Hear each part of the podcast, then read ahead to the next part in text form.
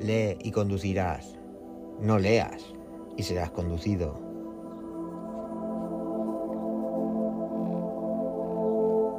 Sin duda ninguna, esta frase nos indica que si leemos adquirimos conocimientos y que a partir de estos podríamos tomar nuestras propias decisiones,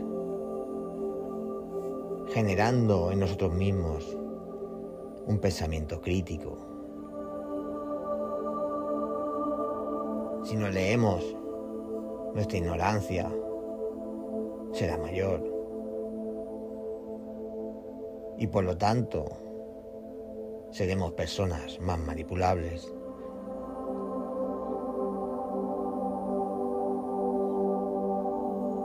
Es creciente en nuestra sociedad la preocupación por la falta de tiempo que los jóvenes dedican a la lectura.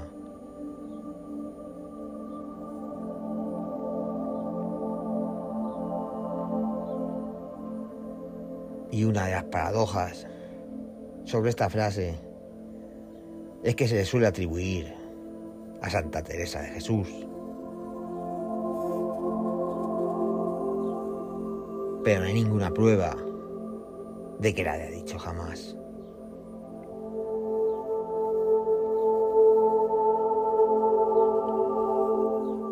Y no me diréis que no es paradójico que una frase que habla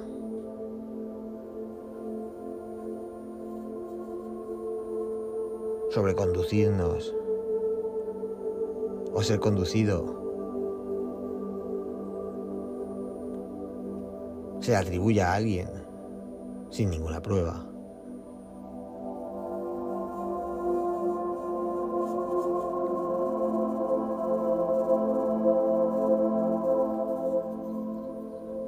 Pero por eso estás aquí.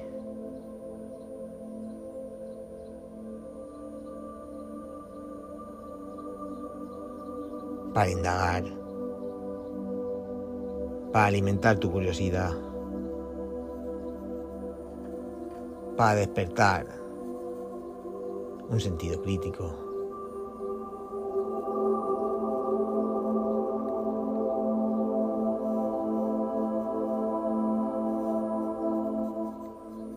Y como siempre digo, si estás aquí es porque formas parte de la resistencia.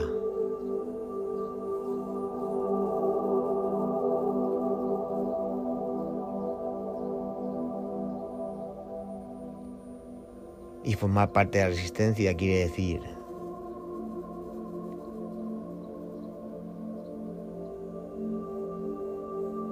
además de reflexionar,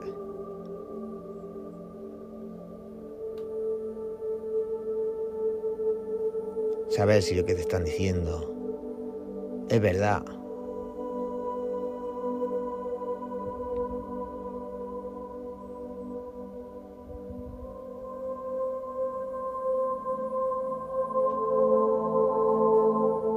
Comenzamos.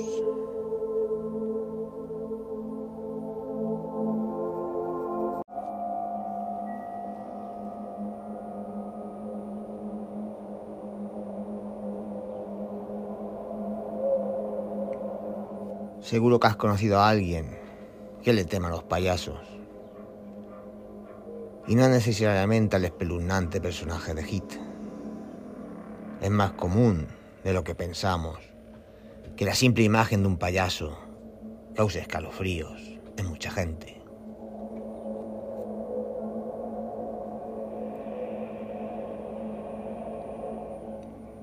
Pero, ¿por qué ocurre esto? Porque algunos payasos parecen más pesadillas que fiesta. Un reciente estudio ha buscado respuestas a estas intrigantes cuestiones.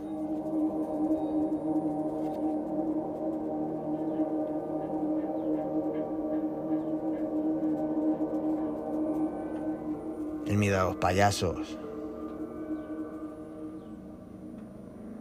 O colorofobia es un fenómeno que se reconoce bastante. Los informes de diversas culturas demuestran que este temor está presente en individuos de todas las edades. Sin embargo, a pesar de su prevalencia. Hasta ahora había un vacío en cuanto a investigación se refiere.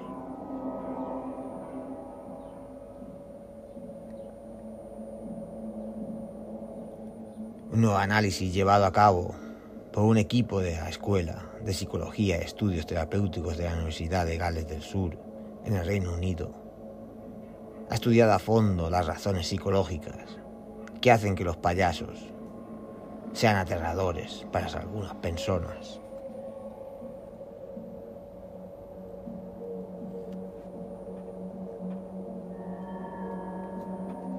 Los investigadores diseñaron un cuestionario psicométrico para evaluar la prevalencia y la severidad de la courofobia.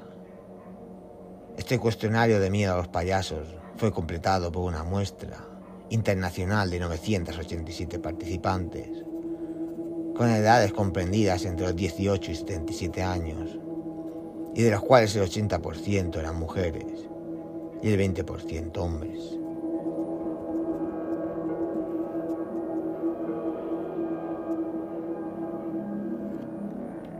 Este cuestionario tenía por objetivo analizar las reacciones individuales ante los payasos, así como la relación entre la courofobia y ciertos factores demográficos, como la edad y el género. Incluía preguntas sobre la apariencia y los rasgos faciales de los payasos, sus comportamientos, su representación en la cultura popular y si el individuo había tenido alguna experiencia negativa con un payaso.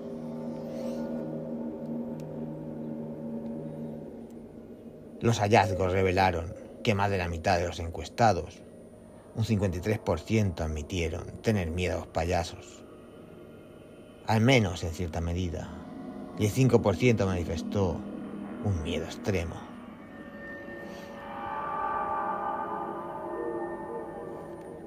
Es interesante notar que el porcentaje de temor extremo a los payasos supera ligeramente al porcentaje reportados por otras fobias comunes, como a los animales, a la sangre, inyecciones, heridas, a las alturas, a los fenómenos meteorológicos, a los espacios cerrados y a volar.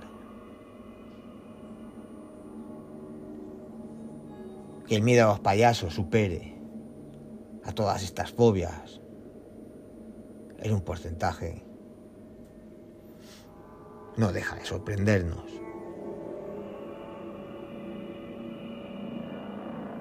En lo que respecta a factores demográficos, se observa que las mujeres manifestaron un temor mayor a los payasos en comparación con los hombres, un patrón que coincide con estudios previos en torno a otras fobias. ¿Y por qué sucede esto? Los expertos apuntan a la posible influencia de la mayor cantidad de mujeres participantes en el estudio. Además, como se ha descubierto en otros estudios sobre fobias, la courofobia parece disminuir conforme avanza la edad.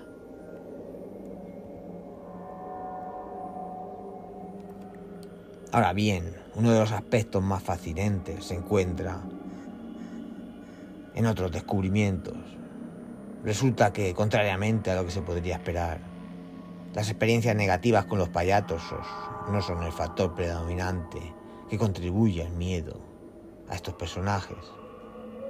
Es decir, estos resultados sugieren que tener una mala experiencia con un payaso por sí sola no es una justificación suficiente. Por el contrario, la representación negativa de los payasos en la cultura popular resulta ser un factor contribuyente mucho más relevante.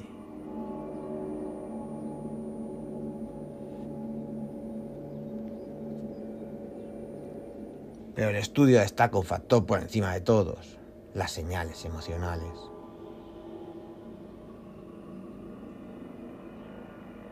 que quedan encubiertas por el maquillaje de un payaso, esconde su expresión facial, su auténtica cara, lo que hace difícil discernir sus intenciones. Los datos recolectados indican que el miedo a los payasos puede ser provocado por la incertidumbre de no saber si el payaso está enojado o no. ¿O qué es lo que está pensando?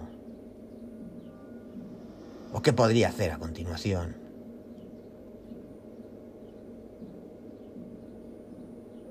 El hecho de la ausencia de señales emocionales en su cara es algo que sin ninguna duda contribuye de una manera determinante en esta fobia.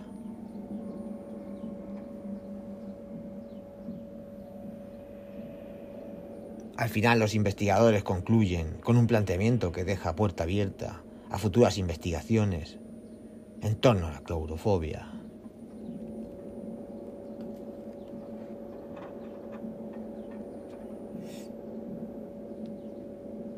Si el maquillaje camufla las emociones causa temor, ocurre lo mismo con las personas que se pintan la cara como animales. O algo específico en el maquillaje de los payasos que despierta este miedo.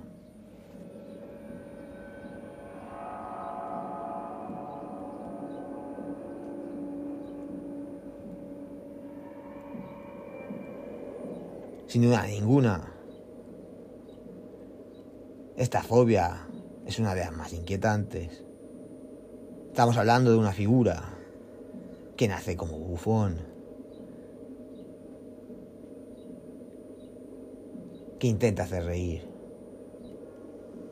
Y estamos viendo que un alto porcentaje de la población está generando el efecto contrario.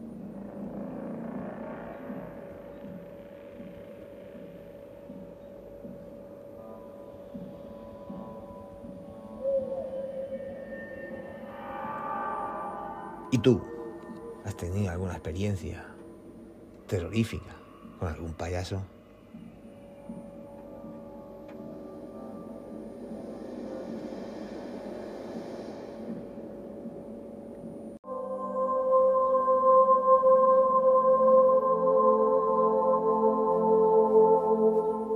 Despedimos el programa. Recordando que nos podéis escuchar en todas las plataformas de podcast, principalmente en iBox. Pero estamos en todas: Spotify, Apple Podcasts, Amazon Music, etcétera, etcétera, etcétera.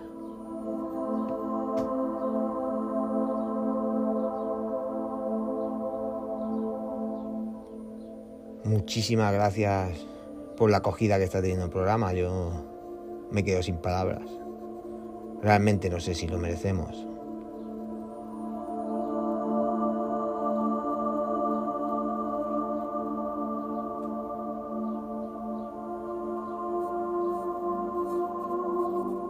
Y recordar siempre, en la vida pasan cosas buenas y cosas malas, aunque la gente en las redes sociales solo pone a buenas. Hasta el próximo episodio.